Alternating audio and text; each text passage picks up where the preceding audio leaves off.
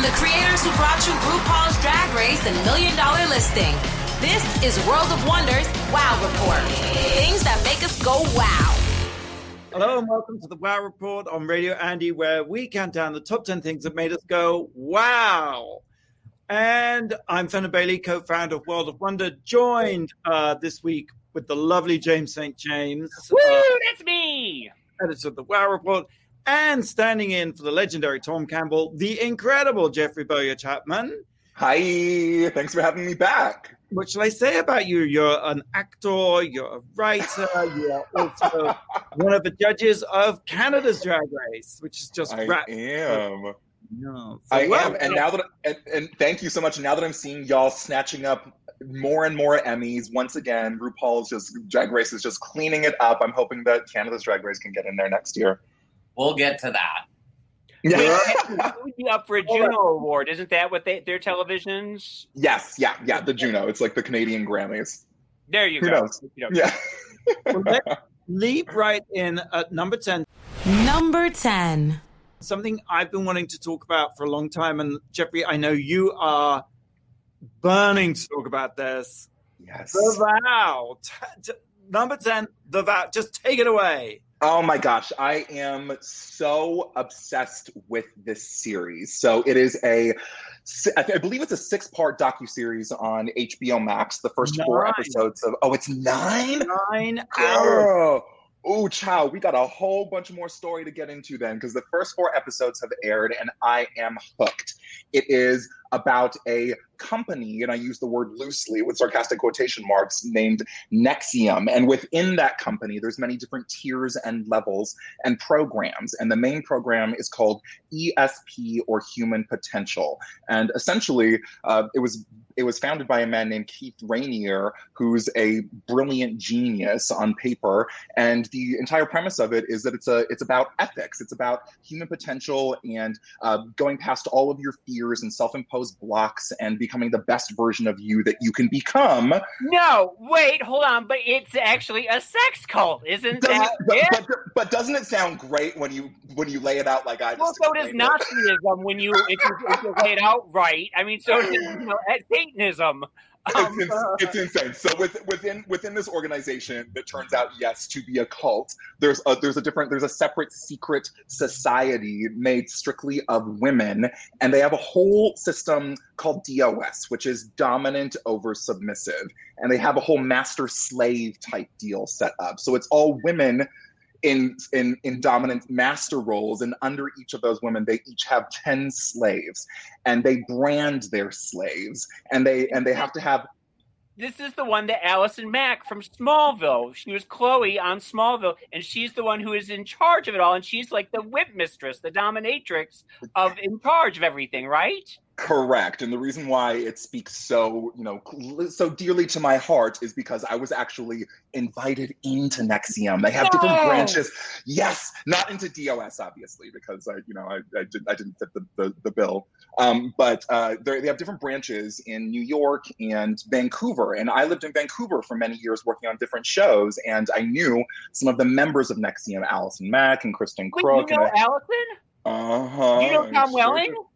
Uh, I've met Tom, yes. Okay, but, okay. Yeah, yeah. But Ali and I have spent quite some time together. I had no No. idea. Yeah, I had no idea that all of this was going on. You know, it was one of those programs where so many Vancouver actors were involved in this program, and it sounds great. It sounds like you know, like your life is a mess. You have no idea what you're doing in your 20s. Come It into this program, like and we will. Scientology is what it sounds like. It does, but the thing about cults, James St. James, is that for the most part, so much of what they have to offer you, it sounds practical and it sounds like very Yeah. applicable, right? It's- like You know it's what it is? So speaking about being lost in your 20s, I came to New York in my 20s. I did something called EST.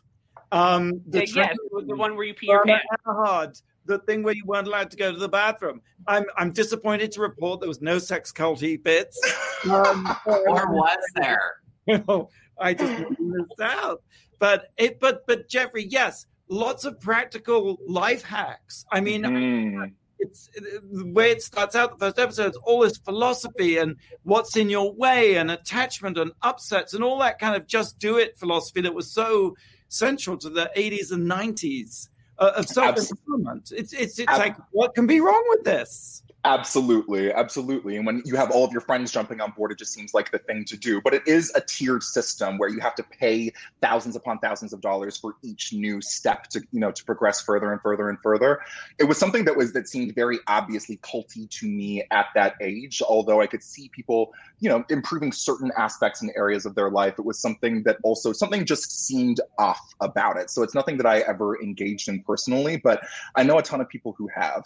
And you know the thing about cults is that they you know it's like the telltale signs is when they want to they try to break you down and rebuild you in their image i feel like that's it's something that occurs all over the place there's cult if you open your eyes and look around there's cults all over los angeles acting classes and you know philosophy classes and things like that it's it's and a bizarre world And Scientologists and Absolutely. uh, the cult Thank of um, uh, Drag Race. I would yes put that in there. and, And, the, and the- trump Christianity, I mean, because one of Yes. the keys of cults is that you need to evangelize, you need to proselytize, you need to get more paying people in. It's a multi-level. It's like a Tupperware party. It, On but the- it's like World of Wonder as well. Absolutely. So to, so to, so to wrap it up, it's a, a nine episode series. Four episodes are uh, have aired so far. It's brilliant. Uh, it stars Sarah Edmondson, an actress who was a part of the cult and in the DOS slave master system. And it's an expose. She completely lays it all out, her experience, the good, the bad, the ugly, and it's the story of her trying to take this system down. It's fascinating. Highly recommended. HBO Max. Yes, and they release a new episode every week on Sunday evenings. James, I dare you to top that with number nine. Number nine. Well, yeah, top I me, wanted James. to Top talk- me. I wanted to talk about the biggest story of the week. Obviously, uh, Chris Evans and his accidental peen pic, the dick pic that was uh, released. He was with some friends and they were doing an Instagram story. And um, a- as the story ended, his picture, his im- uh, the grid popped up from his pictures, and on it was an erect penis that was his. And you saw his face, immediately realized what he had done, and he took it down. But of course, it was the internet, and 10 million pictures. uh, In 10 minutes, it was went around the world a hundred times. Everybody was commenting on it, and the fallout from it is sort of what I want to talk about because it's so interesting that Chris Evans is so beloved by the industry, by the media, by his peers, and by his fans that the fans immediately came to his defense and said, Look, he suffers from anxiety. This is something that deeply embarrasses him, and we're going to do what we can to scrub Twitter of this image. And so they took down as many as they could. It became very hard to find within a matter of a couple hours. And they started flooding the market, flooding Twitter with images of him with a puppy. And so when you put Chris Evans in, all you get now are pictures of him with a puppy, and it becomes harder and harder to find. And it's one of those things where five years ago that would not have been the case. And five years ago, it would not have been it would have been like a scandal for a man to have his penis you know a, a peen picture out there. And it, i was thinking it wasn't until justin bieber did it remember? Orlando Bloom the same week. as orlando bloom. Yes and then if you recall we did an episode on teen wolf where one of the boys picture was was leaked and so the entire cast immediately put masturbating videos up in solidarity. And so all the hot guys on teen wolf made norm help normalize No, they didn't. videos on on Twitter, and um, I think Chris handled it very well. He um, after a beat where he realized not a beat, but after after a moment he realized He that came to his senses. and he he said he tweeted, "Now that I have your attention," and then he said, "Vote November 3rd. And so he tried to, you know, turn it around, and he went on Tamron Hall and Good Morning America and did the same thing. And I just think it's sort of an interesting. I just think it's fascinating that you know, in the past, it ruined it ruined careers. And you think of like Sylvester Stallone pre Rocky when he did the Italian Stallion, he had a porn, and he almost did never got Rocky because of it. It was gonna, you know, it was gonna take him down. You had like Jan Michael Vincent and Sam Jones, Flash Gordon, remember it? And that almost did, they weren't going to release Flash Gordon because of it. Um, I mean, like it was something that was very scandalous, and nowadays it's just not scandalous at all because everyone has naked pictures of themselves on their um, phone. And I imagine the three of us here, the four of us here, probably have stories as well. Well, even more, um, I, I think it's awesome that um, men are finally we're well, finally that- getting you know, like when you talk about like what happened to Jennifer Lawrence and things like that, and it was a, a very negative experience for her. But and but nowadays it's like it's it's everybody has it, and it's not a big But- deal for anybody. But not even that. Like in films, like you get to see boobs all the time and stuff. You never see men naked. No, actually, um, uh, the my the boys you, in the first episode of the boys. It's, Well, um, until recently. Now, Yeah, it's yeah, So my question is, how are we so sure that it was actually Chris Chris's penis? Like, if Because, it's just first of all, it was, it was the look on his face when he saw what was happening, and then immediately he took it down and uh, sort of acknowledged what was happening. And Okay. the way, James, you say Chris. You know, like Chris has handled this well, like your friends, like because you've seen his penis. Which well, I, I've seen- I'm very intimate with him now. Let's just say I know all about Chris Evans. Well, That's- lucky him. That's, that's my, We're, that's my, we're, we're, we're speechless. Well, lucky him that he has such that he has such a has such a supportive fan base that they would it do is. the, No, it's, do the it's, due it's diligence of heartwarming. scrubbing It's- Twitter. it's Yes, right. it is. I, I need to tap into that fan base. Well, haven't isn't his brother gay? And we've seen his being pic before. Oh, we've seen his being pics many times. Yes, his brother. We, we've we've gone up his butthole. We've we've, we've a lot of times with, with the other Evans boy.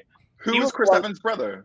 He was on One Life to Live. He was the first gay sex scene on soap operas. Luke Evans. 2016, 2017, like that. What's his name? Is it Luke Evans? No, that's someone else.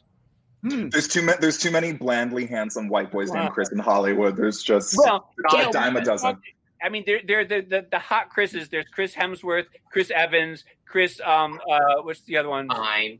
Chris Pine from Wonder Woman, and then Mhm. there's one that we all Chris Pratt that we hate now. So I mean, Why? I'm sorry. Why do we hate him now?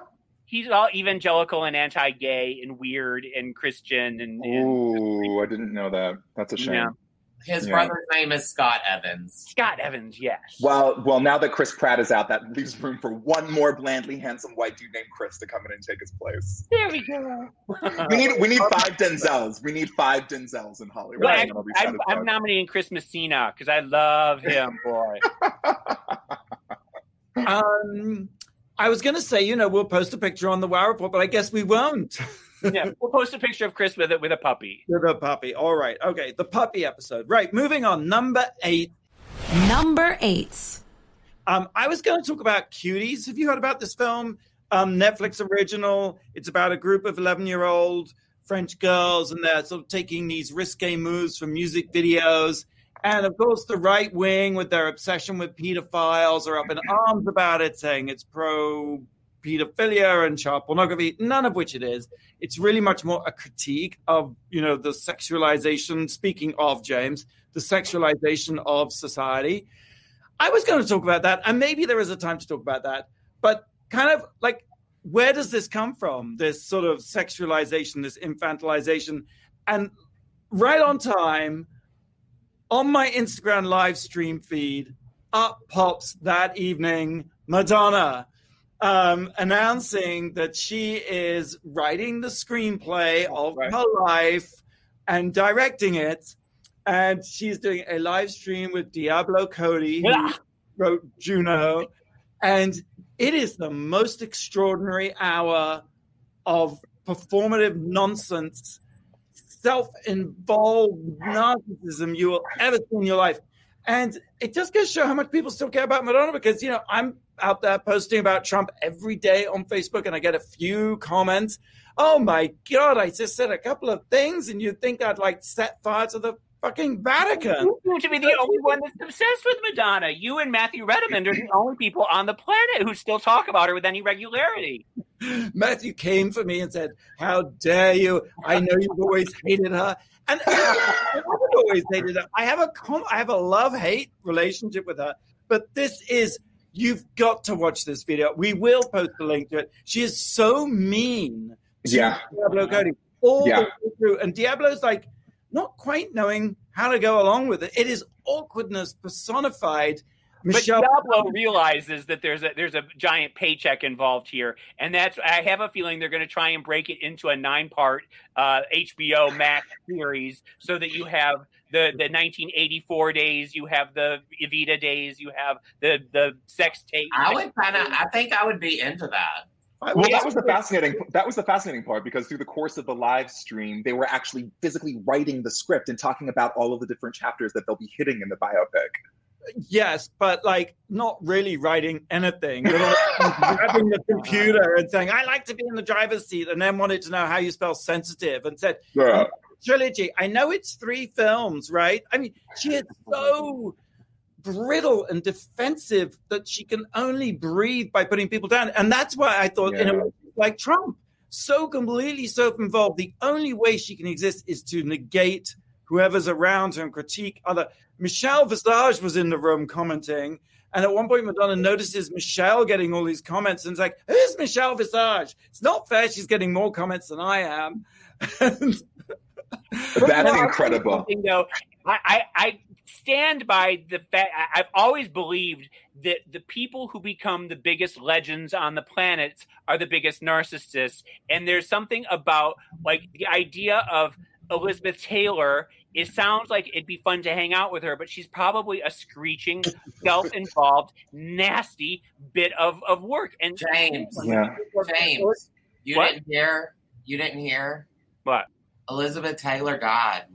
but like a J Lo and Joan Right, I think- I think you have to have a little bit. I think you have to have to have a little bit of a screw loose to want to have that level of fame. But Joan Collins, I did work with on American Horror Story, and she was just so lovely and Well, divine. I, I, will no, I, believe- I was just trying to think of somebody who has, has reached that level of, of fame. I will say whatever whatever Madonna's doing, whatever Madonna's doing with her skin, like let me know because damn, that bitch looked good. She looked good, honey. She At looked one point, good. someone asked me one other question. So they're pretending to write a scene, and the scene in the movie they're pretending to write is when Madonna meets up with her sister. So it just sp- speaks to my point that in Madonna's world there are only iterations of Madonna, and she says to her sister, "Hi, how are you doing?" And Madonna's like, "Mm, "No, I would never say anything like "Hi, how are you doing?" I'd say something far more interesting than that."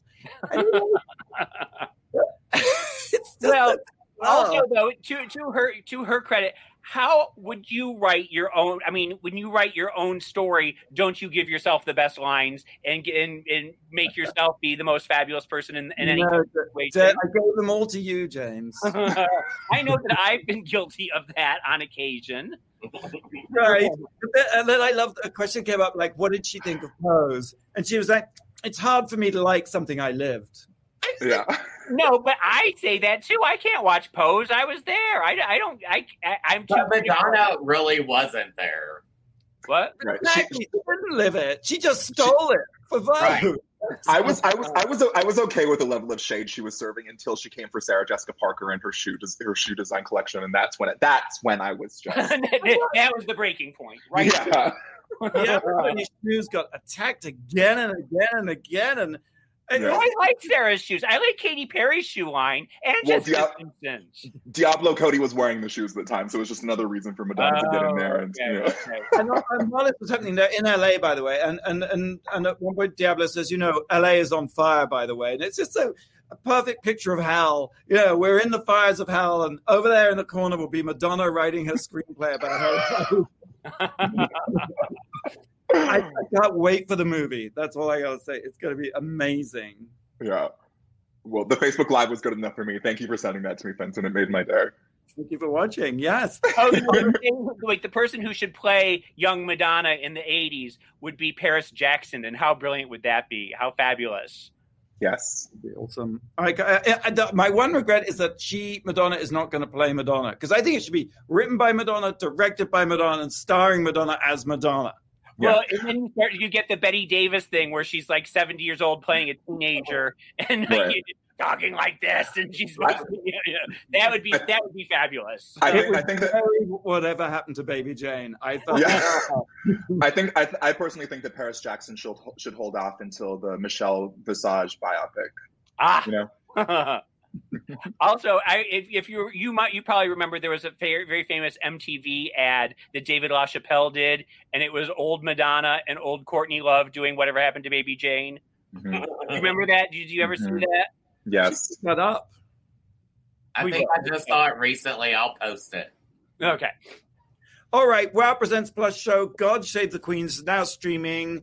Um, follow the Queens of RuPaul's Drag Race UK on their official Drag Race UK tour six days after the finale aired. That's at wowpresentsplus.com. Um, Blake, have you got a question before we go to break? I do. It's about the Emmys. Um, the first Emmys were in 1949, right down the street from WoW headquarters at the Hollywood Athletic Club. How many categories were at the first Emmys in 1949, and how many categories are there this year? Oh. You're listening to Wow Report on Radio Andy. will have the answer right after the break. You're listening to World of Wonders Wow Report. Things that make us go wow. And welcome back. I'm Fenton Bailey here with Jeffrey Bowyer Chapman, our special guest, standing in for Tom Campbell, Hi. the irrepressible James St. James, and Blake with our answer to the question before the break. Yeah, I asked. The first Emmy Awards were held in 1949. How many no, how many awards were handed out that night, and how many awards will be handed out in 2020? Well, I'm going to say there was probably best actor, best actress, best comic, best TV show, and like best director. There was probably like four or five. I'll say six. My Okay. guess was 12. Okay. There were six at the first one. Oh, well, How, there you how go. many are, how many are there now? Six, six, six. 47. 123. You're close, 120. Wow. And that leads right into my number seven. Number seven. I was going to talk about how World of Wonder has won four of those Emmys.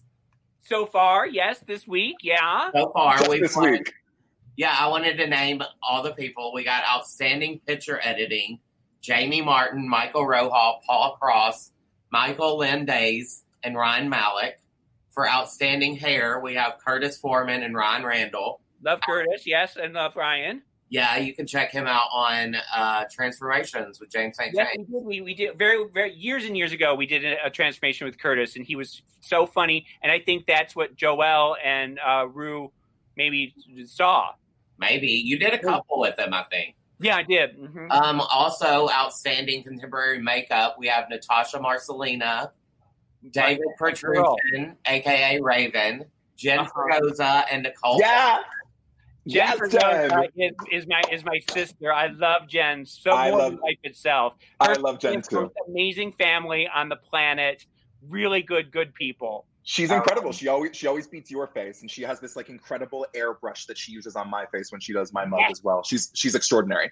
Yes. And then the fourth one, yes, the fourth one we've won so far is outstanding casting for a reality program with Goloka Bolte and Ethan Peterson. I don't know either of them. Congratulations, they're amazing too. We've done many, many shows with them casting. I should get a visual aid. Why didn't I think of this? Yeah, gra- gra- grab one of your Emmys, Fenton, please. I was watching on YouTube. Yay! Yes, congratulations. Tomorrow we're going to find out if Rue wins for outstanding host. That's Saturday night. That would be setting a record if he wins. right? And also, wins. we'll find out if Untucked won for outstanding reality program. And then Wait. Sunday night at the main primetime Emmys, we'll find out if we won outstanding competition program again. What is is he tied with Carol Burnett or Ellen DeGeneres or or Mark Bur- you know or uh, Probably Jeff tied with? Probst. Jeff Probst probably okay. Yeah. So I didn't know before this that um the Emmys were kind of like Coachella, four nights over two weekends. Did, is that new? They're usually. I, I think they're just usually two, uh, one night over the two weekends. Isn't it like two nights over the course of two weekends? I don't think it's Yeah, normally four. Yeah. This weekend is what Tom likes to call the schmimmies. Not because Yeah. they're not as important, but just because there's not as much fanfare behind it. But hmm um, I tell you, there's Emmys everywhere. Then there's the international news Emmys and the, the, the you know, Daytime Emmys, the local news Emmys. Mhm. So tune in on Sunday to see if we take home the big prize. thank you. All right, let's move on to number six. Number six. Number six, um, on Netflix, I watched uh, The Babysitter, Killer Queens, which is the sequel to the 2017 uh, movie, uh, The Babysitter. And I don't know if we talked about it then. It's probably the best movie Netflix has ever done. It's a slasher film by McG, who is the guy who did Charlie's Angels and a bunch of movie, you know, uh, music videos and things. Um, it is about the, the babysitter was this young kid and he has a crush on his babysitter and she um, she's babysitting and one night she brings her boyfriend over and he sneaks out of bed and he's watching them to see what what they're doing. And it turns out that she's part of a satanic um, uh, cult and they're they're trying to kill the kid to use him for a blood ritual. And um, is Bella Thorne and Robbie Amell, who is Stephen Amell's brother. And Robbie Amell doesn't wear a shirt the entire uh, the entire movie. Just he's just walking around for no reason shirtless, which I love. And at the end, he, the boy kills everybody and ends up, you know, surviving. And so this in the sequel is two years later. He's in high school. He's really cute now. He's had a bit of a glow up, and um, he's sort of like the, the the nerdy kid at school, and everybody nobody believes him about what happened. And so he gets invited to a lake house with his friends, which is never a good thing in a horror film. And he goes to the lake house, and it turns out all his friends are in the same satanic uh, cult, and so they're trying. So they try and kill him again, and he has to survive until sundown. And if he makes it sundown, they all evaporate.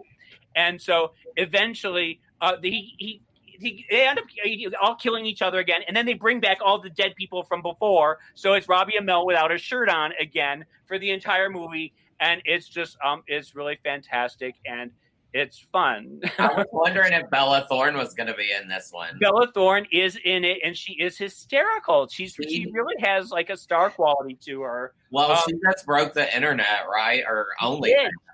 The first day on um uh was it TikTok? No. OnlyFans. OnlyFans. Yeah, she joined OnlyFans, and on the first day she earned a million dollars, and in the first week she got two million dollars. And yeah, so she um she's, she's But got that's not a good thing because of No. the markers on there. It's so Well, problematic. What happened was she started lying about her pictures, saying they were going to be nudes, and they weren't. And so all the sex workers were furious with her for making money without having to show anything. So it was Well, a bit controversial. And for driving the price up so much. yeah, yeah, that's true. and driving all of the users and audience over to her as opposed to giving money to where you know, sex workers actually need it. And Chris Evans is giving it away for free. Oh, Well, yes, I, it, it, it's it's it's all a big complicated Gordian Gordinian knot. I'm sure us as gay men could find a lot of people that would pay for more content from Chris Evans.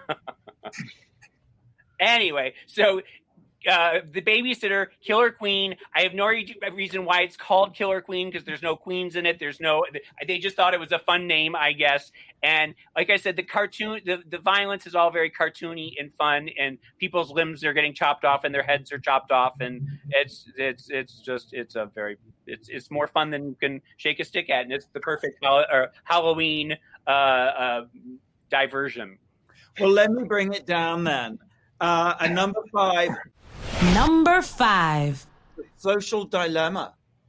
Have you have you heard about this? The new um I was going to say oh, shit. It is a Netflix doc, right? hmm Yeah, it is. it is. Yeah. Yeah.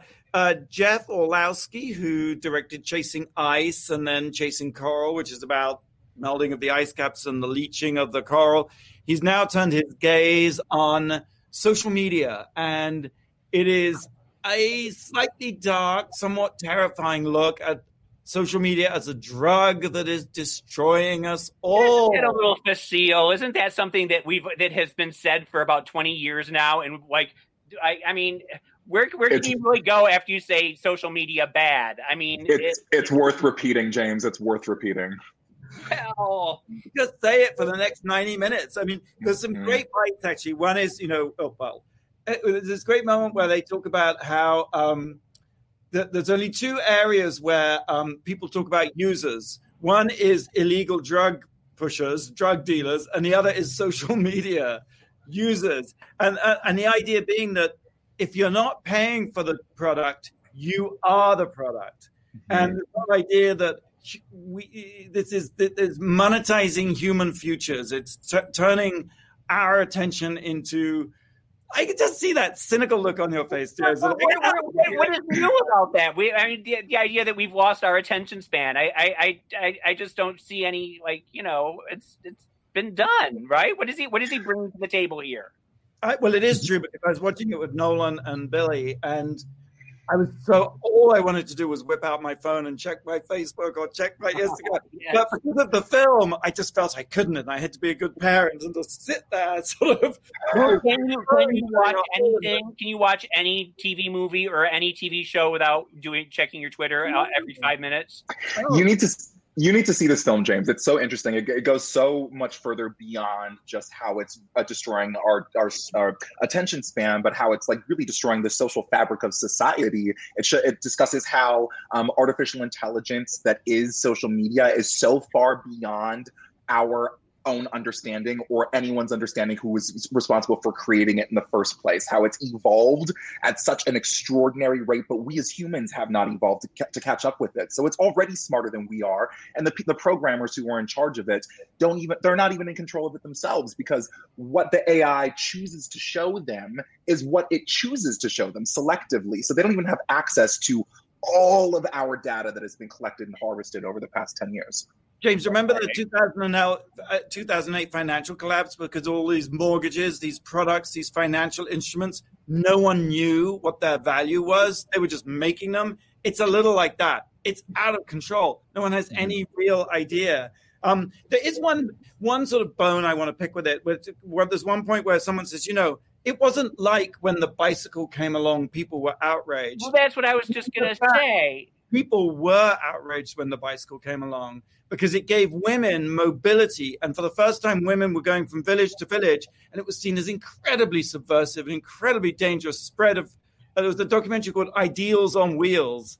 Um, but, but, I mean, you know, the, that was when women first wore pants because the, they that was they, they were on the bicycle, and you know, but you think that the, the invention of the radio, the invention of, of TV, the you know rock and roll. Like there have been things that have been going to take down society for you know a hundred years now, and society always seems to survive.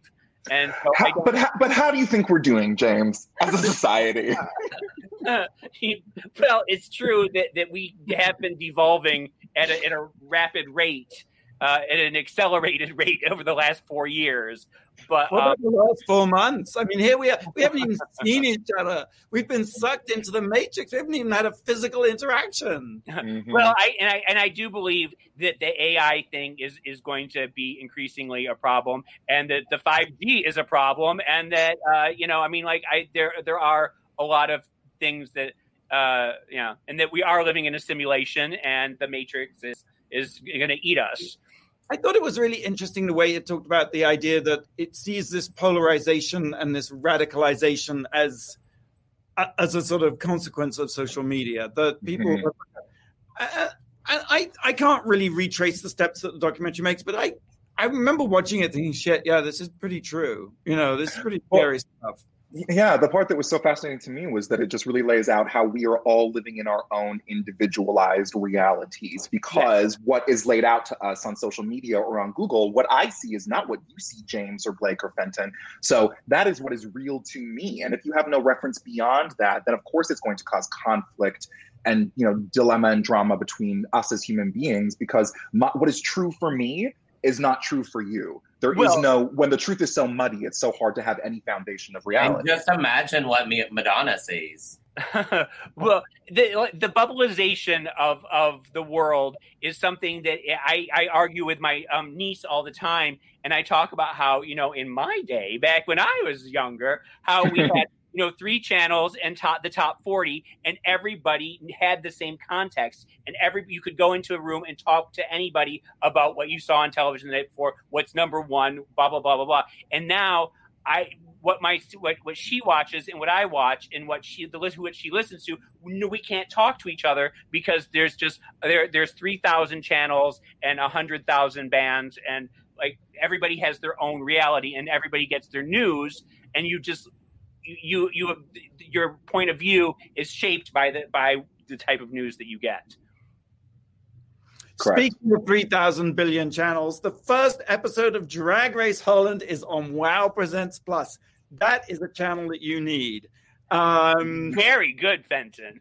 Yeah. yes. Better at this job, right? um, wow Presents Plus.com. That's only three ninety nine, less than the price of a latte. We'll be right back after the break. Blake, have you got a question? Yep, it's another Emmy question. Only four reality programs have won the Emmy for Outstanding Competition Program. Us, as RuPaul's Drag Race, and what are the other three? All right. We'll have the answer right after the break. You're listening to the Wow Report on Radio Andy.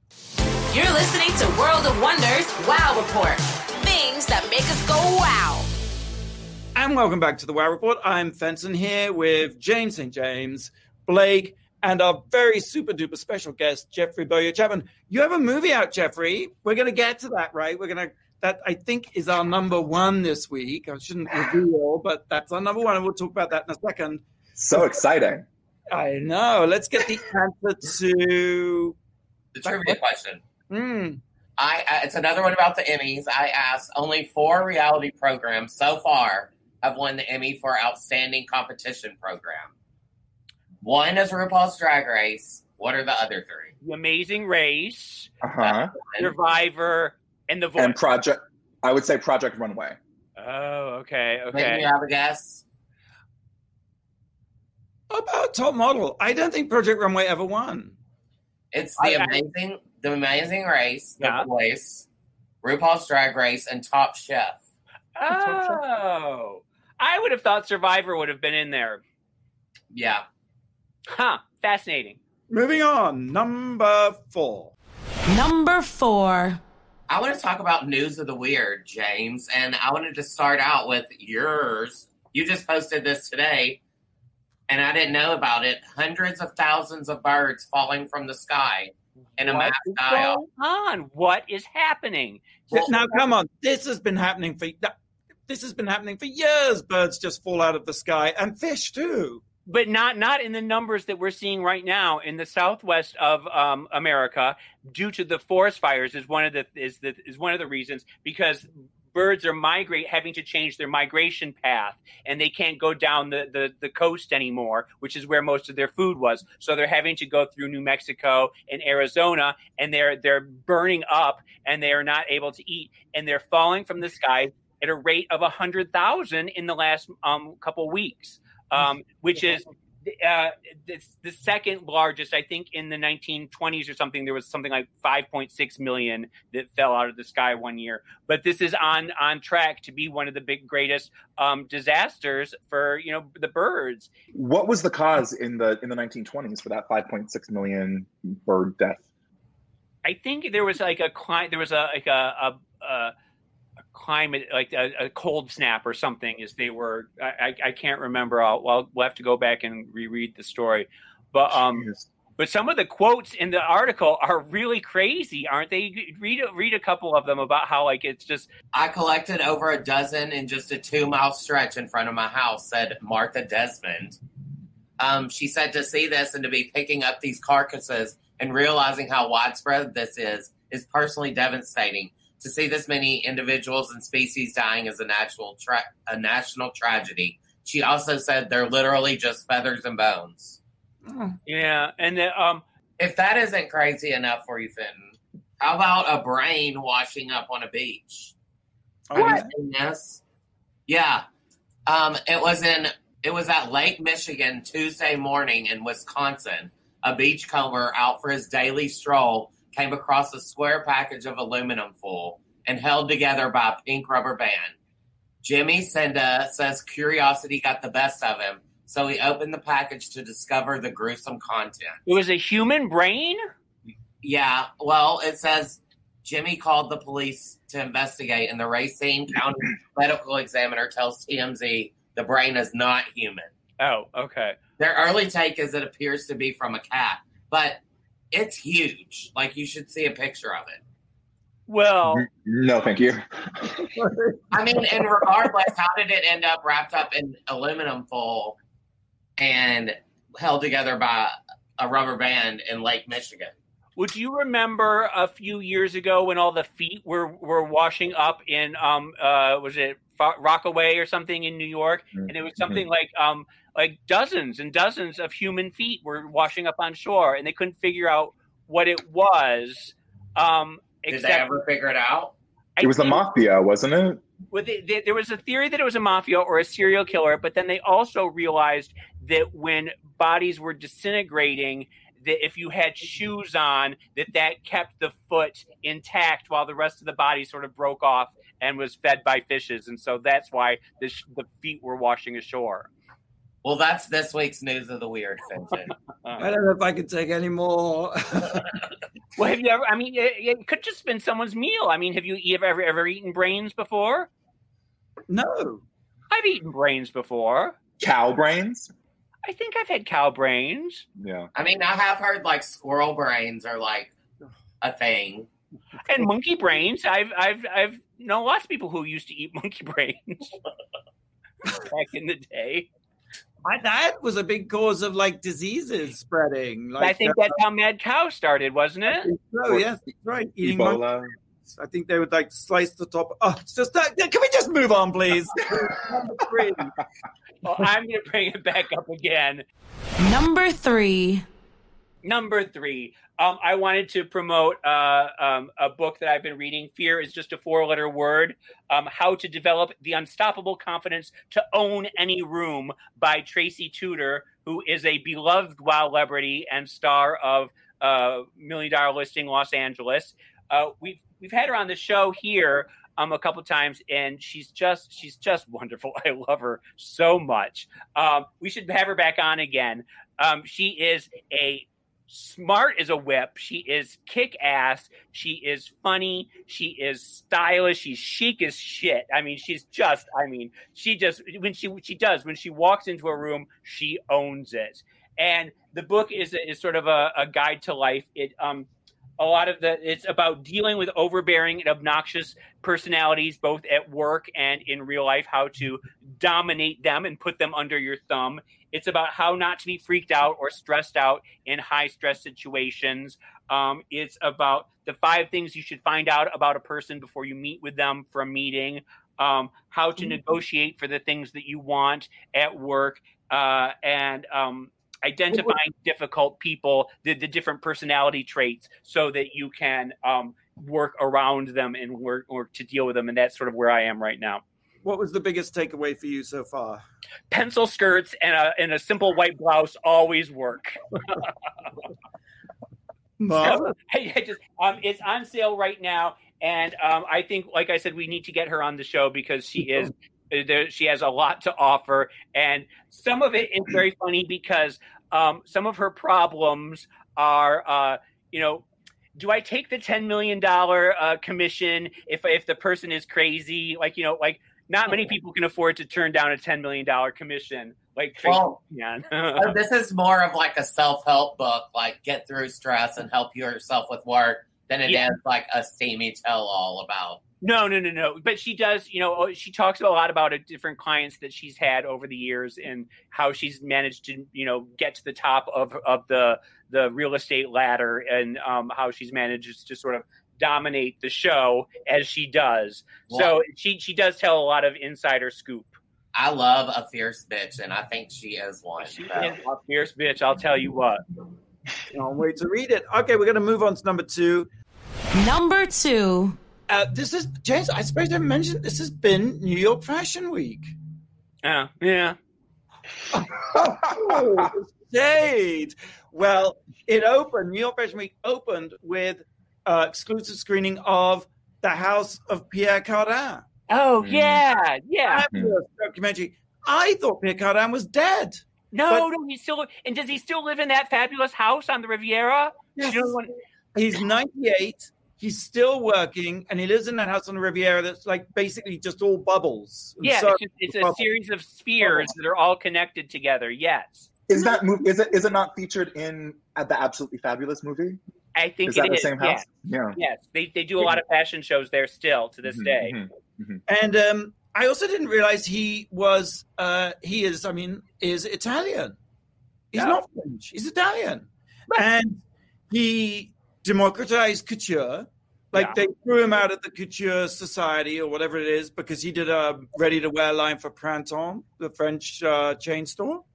He discovered Gaultier, Jean-Paul Gaultier, Oh, okay, sure. dark. Oh my god! And you remember the cologne bottle? We should post a picture on the Wow Report. It's basically a penis. Speaking of, you know, um, very satisfying to look at. Um, and I he, would know I mean, that. I What? like that.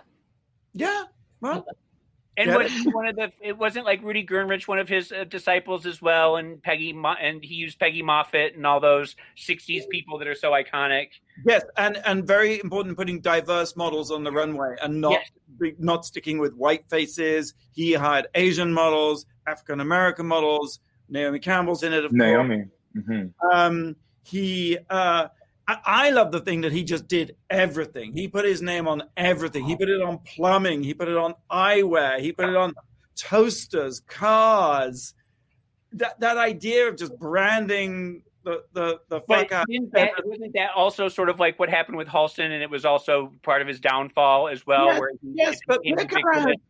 Pickard retained control of his business, and he never sold out to the luxury LVMH mm-hmm. conglomerates. He still owns his business today. He also opened a theater because he said he he wanted from uh, age eight he wanted to be an actor, and he never got to be. So he opened his own theater, the Espace Cardin, and he had Alice Cooper perform there during the schools out period. And he was retired. And then he opened a festival in Marquis de Sade's castle in the south. I mean, guy is incredible. And, you know, men normally just conk out before women, but he is fabulous. Oh, this is great. He stunningly good looking as a young as a young man. And he says as much. He says in the documentary i was very beautiful. I came to paris. Everyone wanted to sleep with me. And so he put himself as a model in his own campaigns and wore his own clothes. And he was very avant-garde you know like reinvented the dinner jacket did a, a sort of black tie which was without without a shirt or a collar. I can't remember the Nehru collar is, I think, was his thing, right? Yeah. They went to Maxim's and they wouldn't let him in because he was wearing one of his own creations. You know what he did? He bought He Maxim. bought Maxim's. oh, that's the best. It was really good. That's I can't funny. recommend it enough. It's by um oh god, oh god, oh god, oh god. Uh, David Ebersole and Todd Hughes, who did the the lovely documentary about Cher's mum. oh, Hmm. okay, okay. So Well, what- I'll, I'll definitely have to check that out. Who is also 98, and she looks like a day over 58. yeah. Well, it's funny, you know, because um, when you think of uh, in the 70s, Halston, Ralph Lauren, and Calvin Klein all started putting themselves in their own ads. And then Donatella, you know, does famously does. So he probably was the one, the, the first to do that. That's fascinating. Isn't it just? Let's take a break. Tonight is the finale of RuPaul's Drag Race Vegas Revue. Tune in 8 p.m. VH1. And when we come back, the number one thing that made us go wow this week, you're listening to the Wow Report on Radio Andy. You're listening to World of Wonders Wow Report. Things that make us go wow. And welcome back to the Wow Report. We've been counting down the top 10 things that make us go wow. We reached number one. Number one. And Jeffrey, you are number one. Again, you are number 10 and number one. You're the alpha, you're the omega, you're the A. I'll take it. yeah, you take it. But so uh, you got a movie, Spiral. Yes. Very Yes. I know. I I've, believe- seen, I've seen the um the, the trailer for it. It looks absolutely spectacular. It's very spooky. Tell us tell us give us the plot line. Give us the give us the pitch. Oh my goodness. So it's a psychological thriller about a family who's a same sex couple who moves to a small town to raise their 16 year old daughter. And things are not quite as they seem. It's set in the 1990s in middle America. And I think that it's just, it fits perfectly in with the theme of this episode because there has, there's some, some dark, sinister cult elements to it, but really um, it's an exploration of uh, my character who's named Malik. It's his it's an exploration of his uh, his his him dealing with trauma, something that something really horrific that happened to him in his youth, and how it's continued to play out and affect him in his adult life. And he is the sole person of color in this film, surrounded by white folk in white spaces, and it's you know with his white partner. It's a it's a story or a you know just kind of shines a light on how we as as people of color, specifically Black folk, are constantly facing being gaslit and um, you know being having to deal with microaggressions, even from the people who we love the most. So it's it's a really heartbreaking tale of um, oppression, but it's it was just such it was such a phenomenal project to make. I shot it like two years ago. It's like my third horror project, which is so bizarre to me because I am such uh, I am so sensitive and I cannot watch horror movies to save You're my life, honey. You are the new, the, the latest. You're the new Jamie Lee Curtis. I'll take it. Yes. Um, well, tell me, uh, the so it's sort of like a gay Get Out, right? Correct. Yeah. Yeah. Okay. It's been, it's And compared. the reason why it's set in the '90s, what what was different about the '90s as far as the microaggressions and and the the prejudice and things like that? Is was that the reason that it's set in the '90s because things have changed, or what? Well, not much has changed, and I think that really plays into the title of the film. That it's just a spiral. That it's just there's there's always something that society is afraid of. There's always some group of people that we will vilify and kind of pile on to, whether it's queer people or black folk or Muslim folk or whatever it may be. That element of otherness is something that is so deeply misunderstood in our society, and generally, what we are afraid of uh, is what we mis- most misunderstand. You know, so it, with- it comes out What was the, the fact that you had a 16 year old daughter? Is that something that was d- very different in the 90s? Was that the reason? I mean, is that something that is, plays into it? It definitely plays into the story and i think it's just you know it shows uh, how how deeply fucked up the you know uh, the society's view was especially i mean it is today but especially in the 90s of a gay couple raising a Right. child and the challenges that come along with that so yeah It premiered last night on Shudder. it premiered last night on Shudder, and I think it'll be playing in some in some uh, drive-in theaters around Los Angeles as well. But it's a really, really phenomenal film. I'm so so proud of it, and I really hope that it resonates with folk and that people really enjoy it as much as I loved making it. And who are who are the other actors in it?